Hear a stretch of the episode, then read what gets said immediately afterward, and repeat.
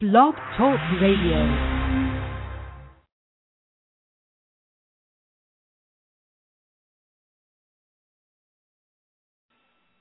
This is Kale Browne. Now, I didn't play a doctor on TV, but I will prescribe Brandon's Buzz for absolutely anybody who wants to know what's really going on. Hey guys, this is Brett Claywell from One Life to Live, and you're listening to Brandon's Buzz. This is Taylor Dayne, and you are listening to the one and only Brandon Buzz. Hi, this is Lynn Herring on Brandon's Buzz. It's the great entertainment talk show on now. Brandon, I love you. Thanks for having This is Linda Dano. I'm on Brandon's Buzz, and I have to tell you, what a fun hour I just had.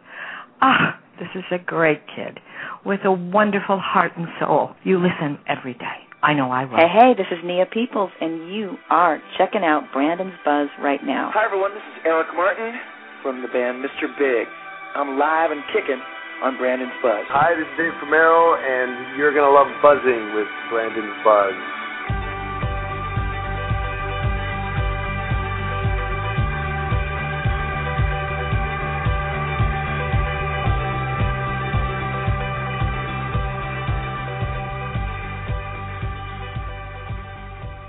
Hey guys, welcome back to Brandon's Buzz. I am Brandon. It's Tuesday, May 29th, 2012, 10 p.m. back east, 7 p.m. out west, 9 p.m. here in Texas, and we're back on the air with a fabulous guest and topic this evening. You know, late last week it was a great thrill to have an extended telephone chat with a man whose work I've long admired, esteemed journalist Michael Maloney. And while you may not recognize his name uh, on sight, if you've picked up a daytime related magazine in the past two decades, from Soap Opera Digest to Soaps in Depth, Soap Opera Update, Soap Opera Magazine, so many more, I guarantee you know the singularly unique voice and writing style that have earned him the respect of most everyone working in the soap grind today. Three years ago, Lee Phillip Bell, the widow of Bill Bell, legendary creator of the classic CBS soap operas The Young and the Restless and The Bold and the Beautiful, handpicked Michael to pen the long overdue uh, authorized biography of her late husband, and Michael tackled the challenge with gusto, conducting more than 60 interviews with Bell's closest friends and colleagues, and reviewing a trove of archived letters, photographs, and papers. The result of all this toil and trouble, a gorgeous tome titled simply The Young and Restless Life of William J. Bell, hits bookstores later this week, published by Sourcebooks. And trust me when I tell you, it's a hell of a fun, profoundly informative read. And Michael popped by the buzz to give us an exclusive sneak peek at the daunting process of distilling the real story behind the life of one of the world's masterful teller of televised tales. You know, this is probably a stupid question to start out with, but but uh, you know, because of course he was an endlessly fascinating man. But talk to me about the inception of this book. Why Bill Bell? Why this book? Why now? About three years ago, Lee Bell called me and asked me if I'd like to meet with her and talk about writing Bill's biography. And I was uh, a few things hit me all at once. The first being yes, thank you, and the the second was what a brilliant idea. Someone should have thought of this Absolutely. a while ago. You know, I was I was just thinking, you know, Agnes doesn't have one, Bill doesn't have one, Doug Marland really doesn't have one. I mean, all these giants of this industry that we all love so much, and, and nobody really knows much about their personal lives. It's true. I, I believe Agnes is working on one. I saw her late last year, and she, I think she shared that. I don't know if that's common knowledge, but it is now. Um, uh, so Lee called me, and we met, and she talked about her idea for the book and telling Bill's story, and it sounded terrific. And then a couple of weeks later, after we ironed out all the details of how it would work out, I started interviewing people. I was very fortunate in that since I've been covering the world of soap operas for so long that Sure, I kind of I kind of hit the ground running. I knew instantly who I wanted to talk to. And I'm sure it helped that you knew everybody and had connections and had archives of of material already written on on uh, you know Bill and, and the world of of the, the genre. Yeah, it was helpful. I did not interview Bill that many times throughout his career, mostly because I thought, leave him alone, let him write, you know, leave him in peace. And I would talk to other people, but there were a few key instances in which I interviewed Bill. And to be used- fair, uh, it's it's true that Bill didn't really enjoy talking to the press that much. Is that is that a fair statement? You know, he was always gracious, and I think that the one thing his concern with the media was, and he saw this evolve in his career, was advanced storyline getting Sure. out, and that is totally understandable. Personally, I'm hooked on revenge, and And what I what I really enjoy about that show is that a lot of things don't get out. I didn't know whether Daniel was going to be shot or not until I saw it on air. And I think they did a great job of keeping that secret because I think if you know what's going to happen in advance, Absolutely. you can kind of say, well, all right, I know that so and so's okay, so I'll just check in tomorrow, and then Sure. you get out of the habit of watching. Of I course. think that was his big concern. But no, he actually, as I wrote in the book, invited the press over to cover the shows every week and let us into the building to interview his cast and and talk to people and, and do the favorite actor, favorite actress, favorite color, favorite course, yeah. favorite lists, and then do other things to help fill up our pages. But there were rules, and he asked that they be respected. And rarely, only if there was a, a disconnect, would would something like that happen, where the wrong information got out Sure. too early. And of course, if if you look back, at, if you look back at, you know, some of the highlights of of uh, you know the storylines over the years, from Sheila jumping to Bold and the Beautiful to, you know, the George Rollins murder. I mean, you, you know, you think of all the great secrets that he was able to keep very close to his vest, and you understand the the method to the madness. Absolutely. I mean, the, and, and in the olden days, as I like to call them, the 80s, you, you know, the um, the Emmys would be in the summer, yet the magazines would cover them probably in fall editions, and in March and April editions, there'd be Christmas photos. Uh, you know, because that those were the deadlines back then. Sure. There was no tweeting, there was no Facebook, there was no. There was no daytime confidential. There was no. Exactly. So I, I started interviewing all the people in Bill and Lee's life, both family members and then um, longtime trusted confidants, actors, writers, producers, and network execs. It was very interesting to talk to the network executives about what it was like working with Bill Bell. I knew right away that I wanted to that there would be at least a couple of chapters on The Young and the Restless specifically, the creation of it. I read through the Bibles for Y&R, B&B, Another World, which Bill Wow. co-created with Irna. Had Bill ever entertained the idea of of writing his own autobiography? Do you have any notion of of I if he had ever thought know. about that? He, he had sat down in 1998 with journalist Alan Carter for an interview on tape where he talked about his whole career, and Alan very kindly alerted me to that. Um, yeah, you know, it's so that- great. I watched some of that this afternoon, uh, preparing for this conversation. Yeah, and and that was very helpful in the book because I would talk to seven or eight people in Bill's life about how Bill may have felt about something, and I might get two or three different versions of it, and, and people weren't trying to purposely mislead me; they just had their thoughts. Of course. And ideally, you want Bill's true thought on it, and what I would have to do is weed through it and, and use my own estimation and, and deduction, and, and talk to Lee, of course, and, and the people who knew him the best to find out which version I should go with, and then it was also very helpful watching that interview with Bill because he talked about so much in that interview, which is a, which is Absolutely. a great interview. It would have been a totally different book if Alan had not alerted me to that. you know, as hard as it is to believe, there exists now a whole new generation of Young and the Restless and Bold and the Beautiful watchers who, you know, never knew Bill's work and who may not even know his name. For those who may not know the full story, kind of set the table for us. Who was this man who created these worlds that so many of us have spent our lives watching and loving? You know, Bill was like a lot of us in that he grew up watching soap operas, and he was introduced to them through his mother, and he The way most of he- us were. the way most of us were. And he actually didn't watch them. He listened to them on the radio because they were on the radio when he was growing up. And he Sure. heard the name The Guiding Light created by Irna Phillips, which I guess they used to include in the title of the show when they would announce it. And he went on to do other things. He he served in the military. He went into the world of advertising, kind of in a just in a pre Mad Men era. But he always kept in the back of his mind that he wanted to do this. And he reached out to Irna a few times, and he was able to get a meeting with her, and she took a liking to him, and she invited him to apprentice under her, and they worked together for nine years. And in that time, Bill learned how soap operas were Of course. were done. Many And talk about learning from the best. we learned from the best. It was an era when Irna she got her way because she produced the results and no one would go up against her. And I think in today's world, you know, a lot of people want their voice heard at the table and unfortunately then you've got shows run by committee. So the vision gets a little cloudy and the audience in response, you know, is like, Well, I'm not sure what's going on here. Yeah. So they don't dissect it that much. They just might say this doesn't feel like my show anymore and, and then they stop watching and then Bill, uh, after about nine years of working with Irna, branched out onto his own at Days of Our Lives, and he was able to really flourish there. A lot of people, when they leave their mentor, they can either crash and burn, or they can really thrive and Absolutely. and and get even better. And I think that's what happened with Bill, of course. And after he had brought Days, which was close to cancellation, to the number one spot, then the people at Screen Gems, which is what Sony used to be called, Yes. they wanted Bill to develop his own show, and that's how The Young and the Restless came to be. Were there ways in which Bill diverged greatly from Irna's governing philosophy? I mean, did he and Irna ever clash or or cross swords in terms of constructing story, dealing with characters, what have you? I think that they did have their clashes.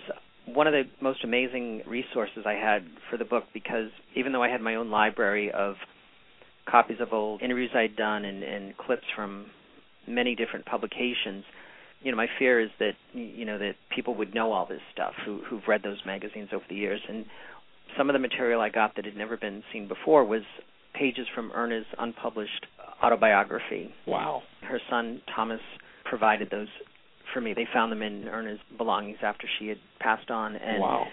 she writes very frankly about Bill. She said that he, you know, he was very, he had his own strong opinions, and that we would clash. She said, but that he never really lost his temper, and that he would listen to her.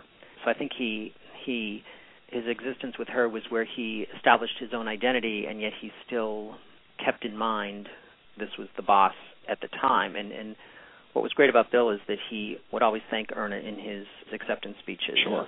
Long after people may have forgotten who Irna was, he did not, and I thought that was a very classy thing to do.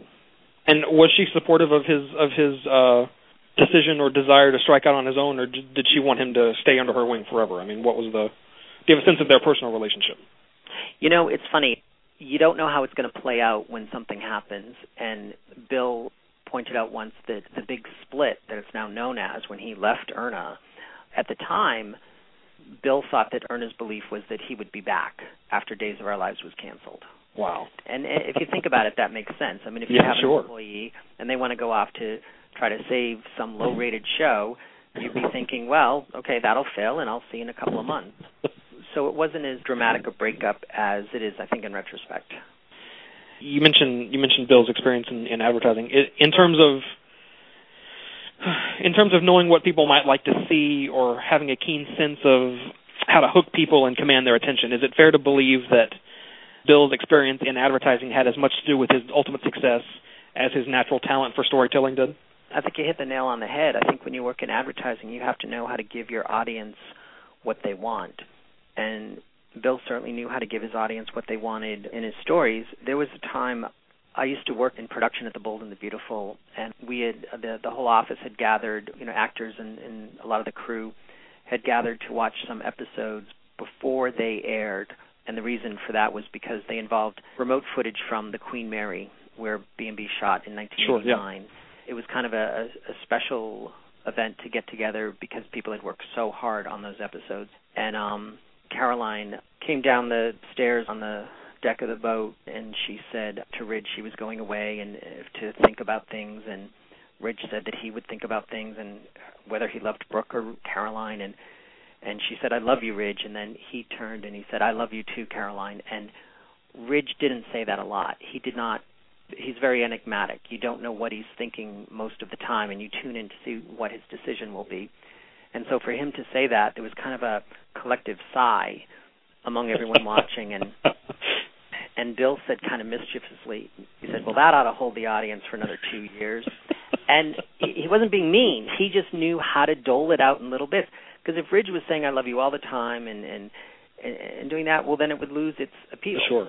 You know, you want to tune in to wait for that moment, and he knew that. you know, uh, now practically the whole of television is overrun by young, gorgeous people. But back in '73, when Young and the Restless made its premiere, uh, I, I think it's fair to say it was a big stretch to hang the brunt of the series material on such a young, inexperienced cast of actors who just happened to be among the most beautiful people in the world. Yes, I agree, and I think that what Bill knew is that you know Y&R was groundbreaking in its distinctive look with impossibly attractive people. I don't know how the backgrounds of all of the cast members, but I know in general that Bill could take someone who might not have a lot of experience. I mean, look at Shemar Moore. Of you know, course. he he brought him in, and I, I know Shamar has said this and would admit it himself. I mean, he came in without a lot of experience, and was one of the biggest stars to ever come out of the show or to be on the show because he got better. He won an Emmy and he was consistent and he just got better and better. So I think that to be an actor on a Bill Bell show, uh, an actor could be very lucky. They could learn, they could grow, they could get better, and they could, you know, have a really nice life for many years. And if you look at somebody like Victoria Rowell or uh, Michael Damian or you know even his own daughter Laura Lee, he was great at spotting that natural talent and you know, putting them in situations and scenarios that could uh, foster that talent and let it breathe and let it develop. He knew how to play to an actor's strengths. No and, question. And it, it was all very subtle too. And occasionally he would call an actor and say, you know, what you did on that air show, that's what I want. Keep doing that. And that's a great direction to get from a boss. Like you want to know that you, for your boss you're doing the right thing. He made it all look so easy. I mean, he was it was effortless on the outside the way he ran things. His shows ran like a well-oiled machine. I'm a little biased because I did used to work for him, but when I left the Bold and the Beautiful production staff to go into the media, and then I had exposure to the other shows, I just figured they were all like Bill, only you know lower ratings and maybe not as strong stories. But but he really w- was in a class by himself, and he was different from any producer or writer that you'd meet because Bill owned the shows. Not exactly sure of the entire percentages, but he had a piece of both shows. Sure. And unlike other producers and writers who might be brought in just as an employee for a couple of years, so I, I think that Bill had a more invested in it.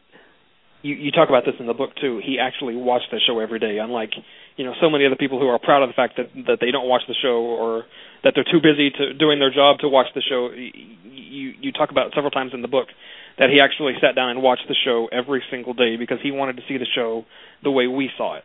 Yeah, and you'd think that would be something that everyone would do, but I think Bill did a lot of things that not everyone would do, and I think that that's what led to his success. He was very invested in the shows.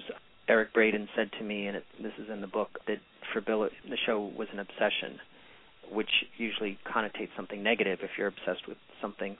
But for Bill, it was a magnificent obsession, Of and course. um, and it, and I mean, he would go on vacation for a week, bring the typewriter with him, and then after three days, he'd say, "We got to go back. I, I've got to get back to work." And what was great about it was that Lee just said, "Okay, let's go." I mean, she was fine with it. She knew that this is what he loved, and she had her own career, so she could understand it. I, I I think the what I also tried to capture in the book is their life together and how that benefited him as a writer producer. You know, I, I, she has never gotten the credit that I think she rightly deserves for being his his partner in every way and uh, you know uh, a true supporter of his talent and vision. I'm hoping the book can help change that. I suggested to her that she be on the cover with him, and she very modestly said, "No, no, that's okay. That's that's fine with Bill just being on the cover." And I thought, well, that's not what my vote's for, but um, but yeah, I mean, and I think that there are a lot of great pictures inside. The pictures are a mix from their personal life, which has, have never many never seen before photos, and then hopefully a lot of others that have not been seen in a long time.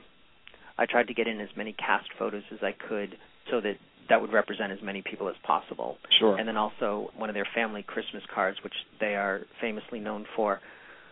And it, it, if you saw them all lined up together, you know, you'd see how the families, as all families do, change over the years, and how people are added. And and the photo that we have represented is actually different in the advanced media copy you received. And there was a photo swapped out where it's the holiday Christmas card photo from 2004 Okay. when Bill was still with us and Laura Lee's youngest child, her daughter Samantha, had been born. So that encompasses the entire family, Bill Lee, their children, and their children's children.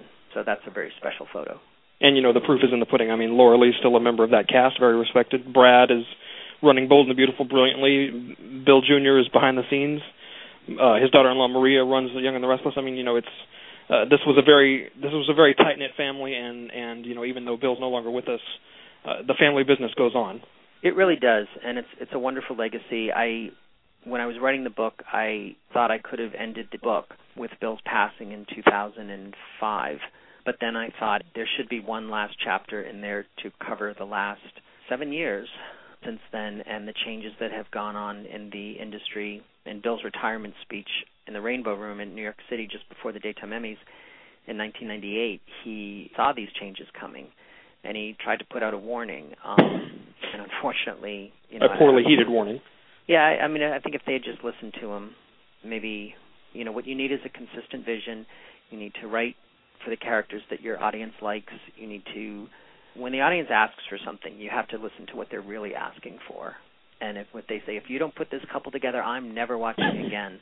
Well, you eventually want to give them a that moment like that Ridge and Caroline had on the deck of the boat. You want to give them those moments, but you also want to keep them apart and just keep that audience coming back. Of course. It's like on Revenge, which I think is a great classic primetime serial. It's I figured Emily would have been found out many times throughout the season and her true identity. And now I realize I don't want that to ever happen because that's keeping me coming back week after week. But I do know that if her identity does come out, well, I know there'll be a twist where she'll regain, you know, and it, it, a, a great serial is going to be like a, riding a roller coaster, and that's what Bill did. He took his viewers on a roller coaster ride every day for over 40 years. You worked for this man's company for a time, and you spent a large chunk of your professional life, obviously, covering Bill and his work. What did you learn about Mr. Bell in the process of researching and crafting this book that surprised you or that you hadn't previously known?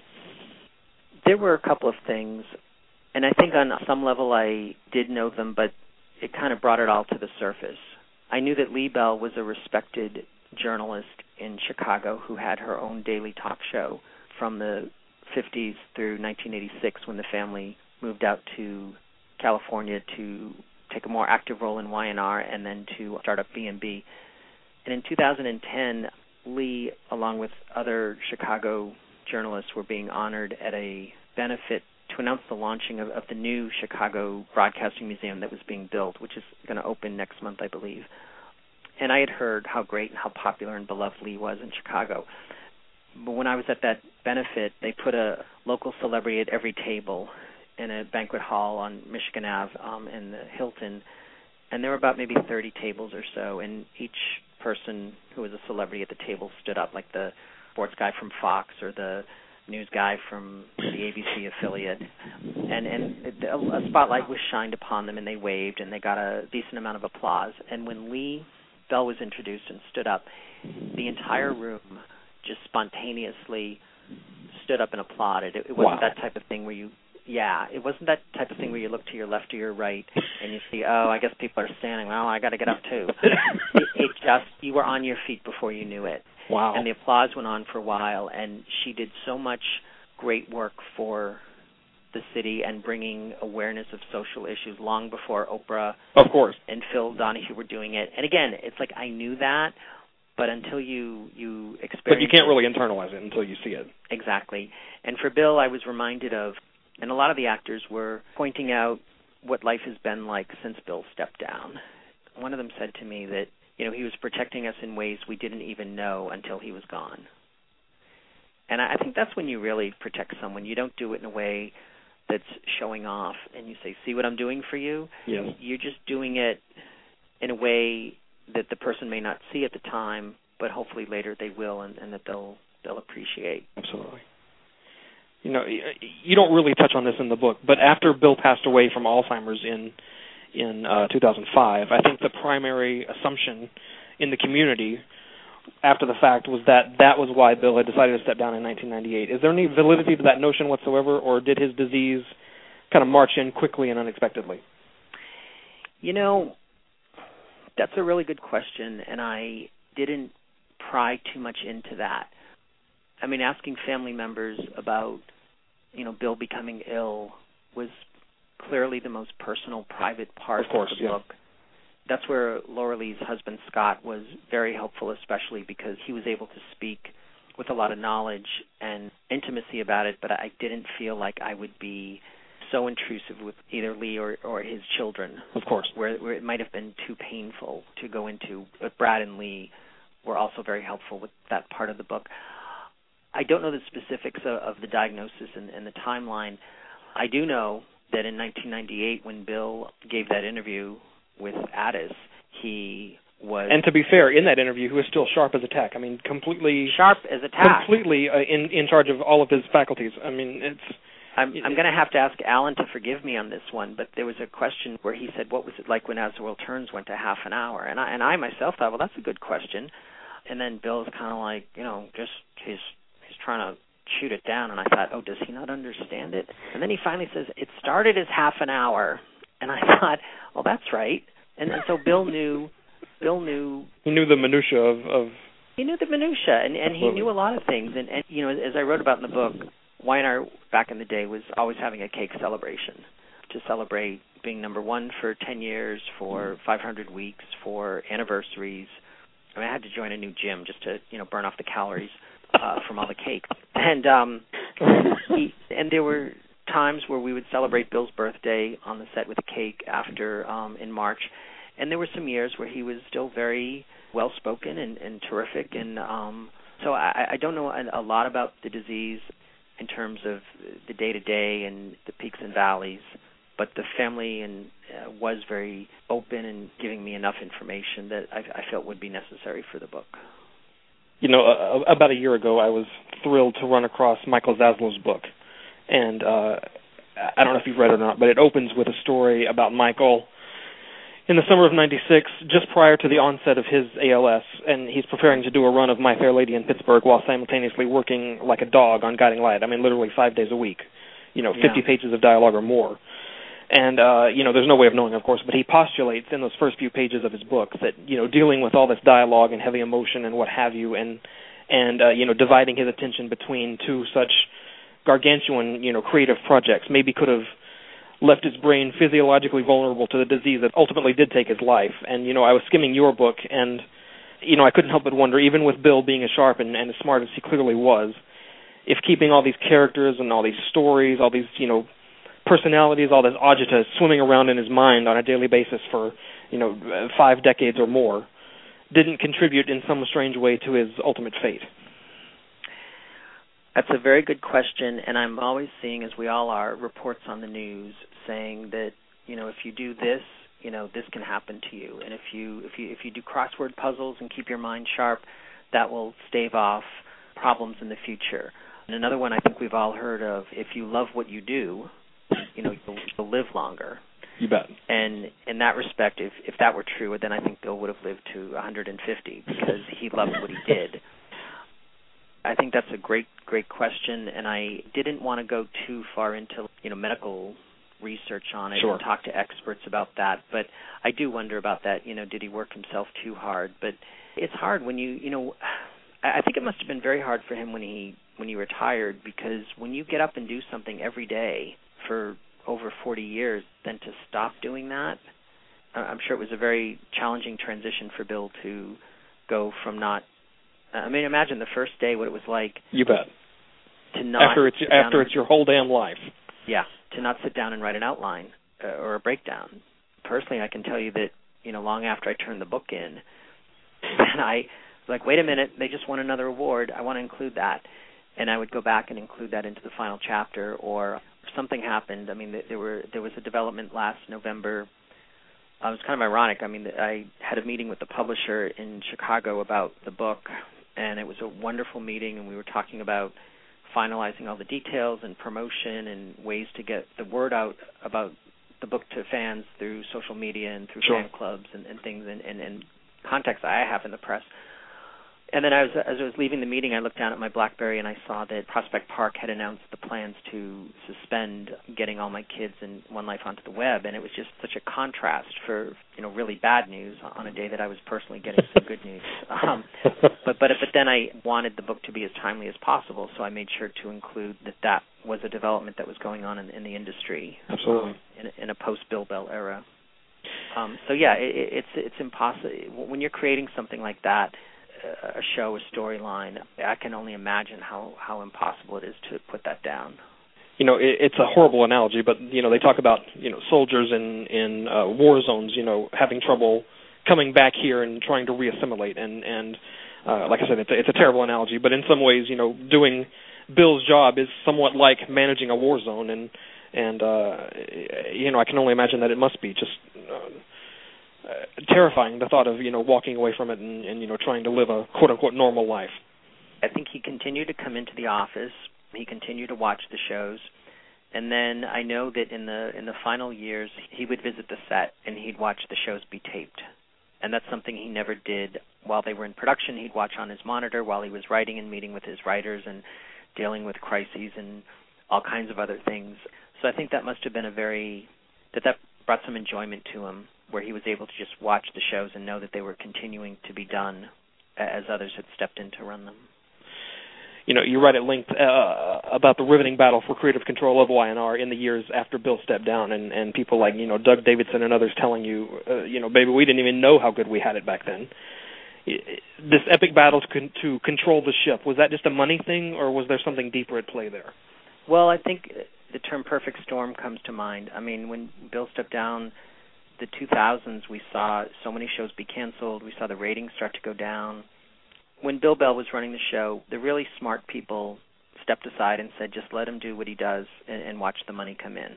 And I think when he stepped down, most of the people involved were wondering, you know, how will things change? And how do I redefine myself now that Bill is no longer here? And people are always trying to put their stamp on something and say, "See here, this is what I do." So I think that led to a, a whole backstage soap opera, which I don't go into a lot of in the book, but I do address it in some broad strokes. As has been the case with a handful of shows over the past few years, and I won't name names, but I'm sure that everybody listening to this can guess it's not that hard. The, the uh, behind-the-scenes hijinks at Y&R were ultimately more interesting than the show that actually hit the air. And you know, I certainly have quibbles, as do many fans and critics, with with some of the creative choices that Maria Bell has made in her time at the helm. But you know, she's done a very admirable job, I think, in calming the waters over there and bringing the focus back to the show itself. What do you think that Bill would make of of uh, what has become of his beloved series over the past decade? Well, I think there are a couple of different answers to that. And Bill, what was great about Bill is that he never aired the dirty laundry he, rarely, if ever, went public with anything unless he absolutely had to, if, if something controversial was going on. I, I think. Know, as a matter of fact, you open your book with a hilarious story about a young actor throwing a little tirade on the set, and and how Bill uh, ultimately handled that that incident. It's it's very funny and very. I had never heard that story before. I'm glad you liked it because later I, I thought, you know, was that the right anecdote to open up with? And, and what I what I want to what I wanted to accomplish. Thank you. What I wanted to accomplish with that anecdote was that while other producers would have just fired the person, absolutely, that Bill was like he, he just he had a you know Susan Flannery said a couple of times that he had a sly wit, and Bill could deflect a situation, he could diffuse it, and yet in his own subtle way he'd let you know who was the boss. and yeah, I mean that is why I used that one. So I think Bill would. I asked a network exec what would Bill be doing today, and they said, you know, he never resorted to gimmicks he never resorted to anything other than telling great stories. And I think that if Bill were still here writing the show and with us, that's what he would be continuing to do. You know, it's so funny. In the in the very early days of this show, I was talking to uh Beth Maitland, who played Tracy for years on on Y&R, and and I was asking her that very question. What do you think Bill would make of and this was this was when uh, you know all my children one life to live was still on the air and you know uh, all, uh, As the World Turns and Guiding Light were still on the air. I mean things were relatively stable compared to even how they are now. But but you know i was asking her what do you think bill would do you think bill would be heartbroken by the uh degeneration of the genre or would he be emboldened by the challenge? And and she seemed to think that he would you know he he never backed down from a great challenge and he loved a great challenge and and she seemed to think that he would be you know if only subconsciously or uh, you know uh, under wraps, he would be secretly thrilled by the challenge of you know creating a great show and and keeping those high standards on the air in these days of you know shrinking budgets and and uh, you know warring factions and what have you. Yeah, this is a man who took the challenge of Days of Our Lives about to go off the air in 13 weeks. It, it had 13 weeks left, and he said, "Well, all right, here's what I'm going to do." And he, within five years, the show was number one. I mean, what he did well, he did better than anybody, and that was tell a story. And as long as he'd be able to tell a story, a lot of the rest is going to take care of itself because people are just going to gravitate towards it. So I think he just would have continued to have told great stories. And I think a lot of people if they kept that more in, in mind, more in the forefront, and put personal agendas aside and put their egos aside. I interviewed Bill one of the many times, not many, but one of the most important times I interviewed Bill was for a, a feature in a magazine about soap opera's 12 most powerful people. Yeah, you know, I, I pulled that out of my collection last night. Funny you should mention that. And I, I pulled that out and read it. Isn't that a great interview he gave? I mean, uh, not only was that a great interview, but that whole that whole series of twelve people, just uh, you know, thumbing back through that again was it was fascinating to see. You know, we're talking about what 15 years ago now. It's fascinating to see everybody's uh, predictions and and forecasts for the genre and how they ultimately have come true. They were, and and I only out of the 12 people interviewed, I only interviewed Bill, and I can imagine, and I, I believe I heard at the time that several of the people chosen were thrilled, over the top, flattered. They loved being part of those 12. And Bill, when I interviewed him, he was almost uncomfortable with the idea of being a powerful person Absolutely. daytime and and ruling with this big scepter. You know, uh, he said, you know, we all have a job to do. Some of us are more in the forefront than others, but we all have jobs and responsibilities, and when you combine them all together, then that makes for a great show. And, and I, and you know I I believe in Bill's mind the the the the show was the star, the story was the star. Absolutely. Absolutely. I mean, in the mid to late 80s, he lost uh, three very popular performers Brenda Dickson, Eileen Davidson, and Terry Lester, and recast them with varying degrees of, of success in terms of the individual actors. However, the ratings just kind of kept going up. Absolutely. And that's because the stories were in place and they never wavered. And, you know, audiences will accept a new person if there's great, great story. And, you know, even earlier than that, you talk about it in the book when, when Jaime Lyn Bauer decided to leave and uh he had to decide, you know, basically on a dime to refashion the whole show around two relatively minor characters and he did it with with grace and with almost ridiculous ease. That was fascinating with Jaime Lyn. In 1990, I was at a Museum of Television and, and Radio event, and um, he told that story to Jaime, and it was my impression she was hearing it for the first time. Wow. And then three years later, I asked Jaime about it. We were at the Y&R anniversary party, not on the record, but I thought it was a very fascinating topic that that was such a catalyst to redo the show. And then in I think '99, I actually interviewed her about it. We went on the record for a TVGuide.com article, and even though I wasn't able to talk to her, we just didn't were not able to connect for the book because I'd had those three experiences. I was able to just draw on them and sure. take the article out and use that for the book. And so it's still a pretty pivotal part. And yeah, that was pretty fascinating. As I think uh, Peter Bergman says in your book, there'll never be another Bill Bell, in part because there'll never be another person who will be given the kind of autonomy and control that Bill was able to wrestle for himself. But you know, I mean, you've been around this block for many years now. Just in terms of sheer storytelling talent, who do you see that's still in the game that has that gift? I'm a big fan of everyone who's playing in the game right now. I think Brad certainly you know, is a lot like his father. Even when he tells a story uh, verbally to you, he, he I'll see his dad in him, which is fascinating. The way he gets excited about telling uh-huh. a story, and I think that Ron did a great job on One Life. Of course. And I I, th- I think he's really going to do great with General, and it, it was great news for the industry that that show was saved. And I actually even liked a lot what Darrell and Marlene were doing over at Days. I know not everyone did, but I was a big, big fan of it, and I thought they were doing a great job, especially with the whole Will storyline. I think it's going to come down to story. If you just tell a story and you're allowed to tell it, then the viewers will come. And this is what people were saying 15 years ago in that Powerful People issue, or 13 years ago, and I. I guess it just bears repeating. Yeah, you know, the, uh, what's the saying? Those who don't learn from history are doomed to repeat it. Bingo. Yeah. yeah it's so funny thinking about people like uh Lorraine Broderick, who I think is a brilliant writer, and and she's coming back yeah, to days, obviously, too. and and even somebody like. You know, say what you will about Megan McTavish. Uh, you know, I've said plenty, and everybody else has too. But you know, just in terms of of uh, sheer ability to plot out a story, I think there was nobody better than her. You know, um, I helped out People Magazine with a, an all-star celebration tribute to all my kids when it was going off the air. I worked on that last year, and I reviewed a lot of the storyline, and there was a lot of great stuff that came out of the, many of Megan's years on the show. A lot of great stuff. I mean, I thought she did a great job when Reva came back from the dead at Guiding Light. Absolutely. I like the whole Alec, Arlene, Hayley storyline that she wrote on All My Kids. Um, and the original Kendall storyline, and and uh, the original Kendall storyline, yeah. And and I, I think that there are times for all writers when casting, production, storytelling, timing, just all dovetails. And when that happens, that's great soap. And other times, just those elements don't come together, and you're thinking, "Eesh, this is tough." Absolutely. You know, and I think a perfect example of that is somebody like Michael Malone. His first run on One Life to Live was just uh, it was nearly art, and the you know the second run was just a, a muddled mess. And you look at an example like that, and you think, what's happening? What's going on? Where's the magic? And I think that from my limited experiences behind the scenes and covering the industry, I would say it often has very little to do with the actual writer. It has to do with a lot of the factors around then that they have no control over. No question uh, about it. They, they know the kind of autonomy that Bill Bell had. You know, I, and I learned this when I was working at the show that Bill recast an actor in the middle of a huge storyline and told the network about it three days later. and and at the time, I was you know very young and naive and i said well yeah he's bill bell. Like you know he can do that. And that was true. The actress who told me kind of chuckled and she was like well yeah but in most places you'd need to get permission.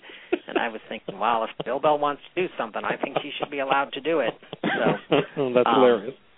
yeah it, it is and, and it's naivete yeah because and i don't think anyone disagreed with him because he thought bill if you need a new actor in this part for you to write it you go right ahead. And today I think writers would be fought on that. Or in many cases, uh, you know, the network would come in and say, "We want this person. You're going to write this story right here." Yeah.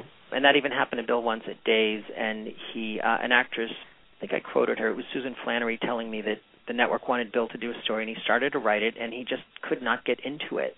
And he said, "I'll never do that again if the network demands that I do something. I'll tell them that it just can't be done." And you know, I mean, it wasn't long into his career that people just realized, why are you going to argue with success? Tell me about Bill's ultimate legacy. What is his? What did he leave behind that uh, you know others have taken advantage of in their own lives, or you know what what is his legacy on on television, on daytime television, on this art form? You know, I think Bill had a longevity that no one else had. You know, I think his legacy is his characters who are still with us, his family, their roles in continuing the genre. Everyone says, you know, oh, it's another two years. Oh, it's another six months. It's like, well, maybe it's longer. you know, maybe it's going to be longer. Maybe they're going to find out that these shows that they're trying to replace soaps with don't have the loyal following. That they don't have. I, I think if they rework the budgets, you know, maybe there's a way they can keep them on the air for a little bit longer. Maybe someone could try a new serial, a half-hour show with a new business model where actors are are hired for the week and not for the day, so they can actually go to funerals and weddings where they don't have a line right. and don't have to be paid like exactly as much. And I think that I think those social issue storylines where lives were saved. There were people who saw Victor Newman give infant CPR to, I believe it was Victoria. You know, there were people who go, "Oh, you know, I should go take a CPR class." We're not going to know of every instance in which a, a life was saved, or where, where someone went and got a treatment for a condition because they saw a character do it or they saw someone battle through something. You know, what's great about Bill, I'm diverting a little bit here, but sometimes it's written that Caroline Spencer died of leukemia on The Bold and the Beautiful. But it's my understanding that Bill never named the disease that she had. They cut to the outside of the doctor's office when he told her mm. and purposely shot it that way because Bill didn't want, it's my understanding, that he didn't want anyone at home suffering from a condition that he would give one of his characters, and if that character died, Bill didn't want to discourage that person from fighting to stay alive. Wow. I mean, he he put so much thought into things. It, it's phenomenal. That's pretty impressive. It really is. He he was magnificent, and I hope that what comes through in the book is that so much of it stemmed from his marriage, and that's how he was able to do what he did because he had the best partner in the world. You know it's it's so funny what you say about about you know uh, there being a continuing hunger for these kinds of stories. I i'm looking forward as i'm sure you are too to uh, this thing that Nick at Nite is going to be doing this summer with uh what is it called? Hollywood heights and hollywood and, heights yes. You know i i recently uh hurled myself into this 50 shades of gray trilogy of books and mm. and you know it's uh, as has you know uh, 10 million other people and counting and sure. you know, I I think that the the uh, outrageous popularity of those books is proof positive that people will always be hungry for uh, a great, fun, sexy, fascinating story, well told. Absolutely. They definitely want it. They just need to find the right talented people to give it to them. I think a lot of people want to work in television. Everyone grows up watching the award shows and, and thinking it would be great to be a, a writer. And a lot of people get into the business but the ones with really true true talent are few and far between. You bet. But you know, you talk about revenge. You look at something like Glee or uh, Breaking Bad. I mean, these are all basically at heart they're soaps. Sure, Smash. That's no question. Yeah, I, and I, I I think that the reason the nighttime ones are doing so well is it, it only requires an investment of an hour a week as opposed to an hour a day, and we have all this technology in our lives now to make our lives easier. But let's face it, all it does is give us more stuff to do. Absolutely. You know, so many emails, Facebooks, and uh, Twitter, uh, so many things to keep up on. It's it's ridiculous. yes. And you know, it's it's so funny. I was I was talking to Scott Bryce, one of my favorite actors of all uh, time. This is, this is a couple years ago now, and, and he was saying, you know, it, it's so funny you mentioned that because he was saying that in the old days people would come home and the first thing they would do is turn on their television and you know watch their favorite show or whatever, and now people come home. Uh, and the first thing they do is turn on their computer and check their check their Facebook, check their Twitter, or in you know, and now you can just you can carry the world around in your pocket on a stupid phone and and do all that Yeah. stuff. And you know, it's it's uh, it, he said in some ways America is now entertaining itself, and you know that's all well and good, but it's hell on the people who have made their livings trying to entertain America. It is, and I remember back in the '80s, if if uh, VCR wouldn't, you know, you used to have to turn it off to turn the power on, or to turn the timer on, you had to turn the power off. And if you, which is kind of a brain twister. And if I would forget to do that, and I'd get home from work, I think, oh, my my soaps in date. Darn it! You know, it's like they're gone forever. I will never get these back. And unless you knew someone, you could call them and say, "Well, come over tonight." You know, and, oh, it's okay. I have two VCRs. I'll make you a copy. You know, but now with DVRs and uh And YouTube internet, and- it's all so accessible that I think that some of the um some of the urgency is gone. People feel, "Oh, I can watch it later." And on a serial, you need got to watch it now. And you know some of the magic of the experience, some of the electricity of the moment. Oh yeah, the appointment viewing of it all. You bet. And so, what about you, sir? What's on the horizon for you? I, I assume you're going to be touring behind this book and doing book signings and what have you. Yeah, I'm hoping we have a book signing on Thursday, June 21st in Los Angeles at Barnes and Noble at the Grove, which is an outdoor shopping mall adjacent Sure. to CBS TV City. Myself and Lee Bell will be there with Lauralee, John McCook, Susan Flannery. Oh my goodness! Um, that you know, Talk about a Tony cast. well, yeah, I mean, she does not do a lot of appearances in fan events, but you know, Bill meant a lot to her. Lee means a lot to her, and so I'm thrilled that she's coming. Very cool. Um, say, Susan, you're here for me, right? No. um, uh, no, I'm just kidding. Uh, um, and then also Joshua Morrow and Melody Thomas Scott will be there, so no small shakes on the Y&R side either. Wow. It's going to be a great night. I, uh, I'm hoping people turn out for their support of Bill and Lee and the shows. We've got other dates. I don't know that they're firmed up yet, but I'm hoping that um, they will be soon, and and then we can uh, really just get out there and remind the fans of who Bill was, and that he's got a great story to be told. And you know, before I put this one to bed, I'd like to give a quick shout out to a fabulous woman at Sourcebooks Publicity by the name of Liz Kelsch, who quite literally made this the easiest interview I have ever booked on this show. I emailed her last Monday morning to uh, make a press inquiry, and she got back with me almost immediately. We set it up in a finger snap, and she even FedExed me a copy of Michael's book overnight so that I could have a, a, a you know a chance to frame better questions. And of course, I was fully prepared to do the interview without the book in hand, but the fact that I was able to at least skim the biography beforehand, I think made for an infinitely more interesting conversation. And I thank you so much, Liz, for making this a positively painless experience. Would that they could all be this effortlessly easy, madam. Uh, as for the book, one more time, it is from Sourcebooks. It is written by the brilliant Michael Maloney. It is called The Young and Restless Life of William J. Bell, and it officially goes on sale this coming Friday, June 1st. Uh, I've read this thing in its entirety, and I'll tell you without qualification that if you're a soap fan of any stripe, this book needs to make its way to the very top of your summer reading list, people. You'll absolutely love it. I absolutely love it, and I thank Michael Maloney for stopping by here and allowing me to mercilessly grill him about this, that, and whatever. And I hope to be able to drag him back here many more times in the future. Michael, sir, you are welcome here at the Buzz any old time, and I certainly hope you won't be a stranger around these parts. As for now, that's it for Brandon's Buzz in the can. One more time. If you are listening to the show, then you clearly know how to find it already, but in case you don't, three places online. blogtalkradio.com slash Brandon's Buzz is home base for this show. Uh, from there, you can listen to the show, of course. You can download old episodes of the show. You can stream old episodes. You can uh, see what's coming up on the show. You can leave comments. You can send emails. It really is mission control for Brandon's Buzz. Again, it's blogtalkradio.com slash Brandon's Buzz. You can also find me at my blog, brandonsbuzz.com. There, at the top of any page at brandonsbuzz.com, is a blue button marked radio. That clicking that button takes you to a full archive of every episode of this show. This is episode number 89. This and all previous 88 episodes, all available in the radio archive at brandonsbuzz.com. Uh, I encourage you to check that out. Also, I'm on iTunes, guys, right next to Michael Maloney. Michael Maloney's book is on iTunes this, later this week. My interview is right next to it. Just type Brandon's Buzz in the iTunes Music Store search box. Scroll down to the podcast section, click on my puzzle piece logo.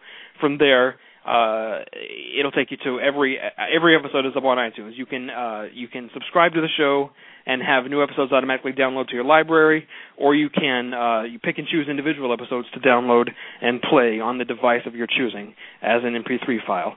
So uh, I'm on iTunes, I'm on Twitter, I'm on Facebook. Google the words Brandon's Buzz, and I assure you something will pop up that points you in my direction. And as always, I appreciate you guys coming in my direction. I appreciate you guys finding me and listening to me, and hope you continue finding and listening to Brandon's Buzz. Hi, everybody out there. This is Ilene Kristen, and I have just been on Brandon's Buzz. This is a great show and a very sophisticated mind. So spread the word. Brandon's Buzz. This is Claire Massey from Tammy Show, and you're listening to Brandon's Buzz.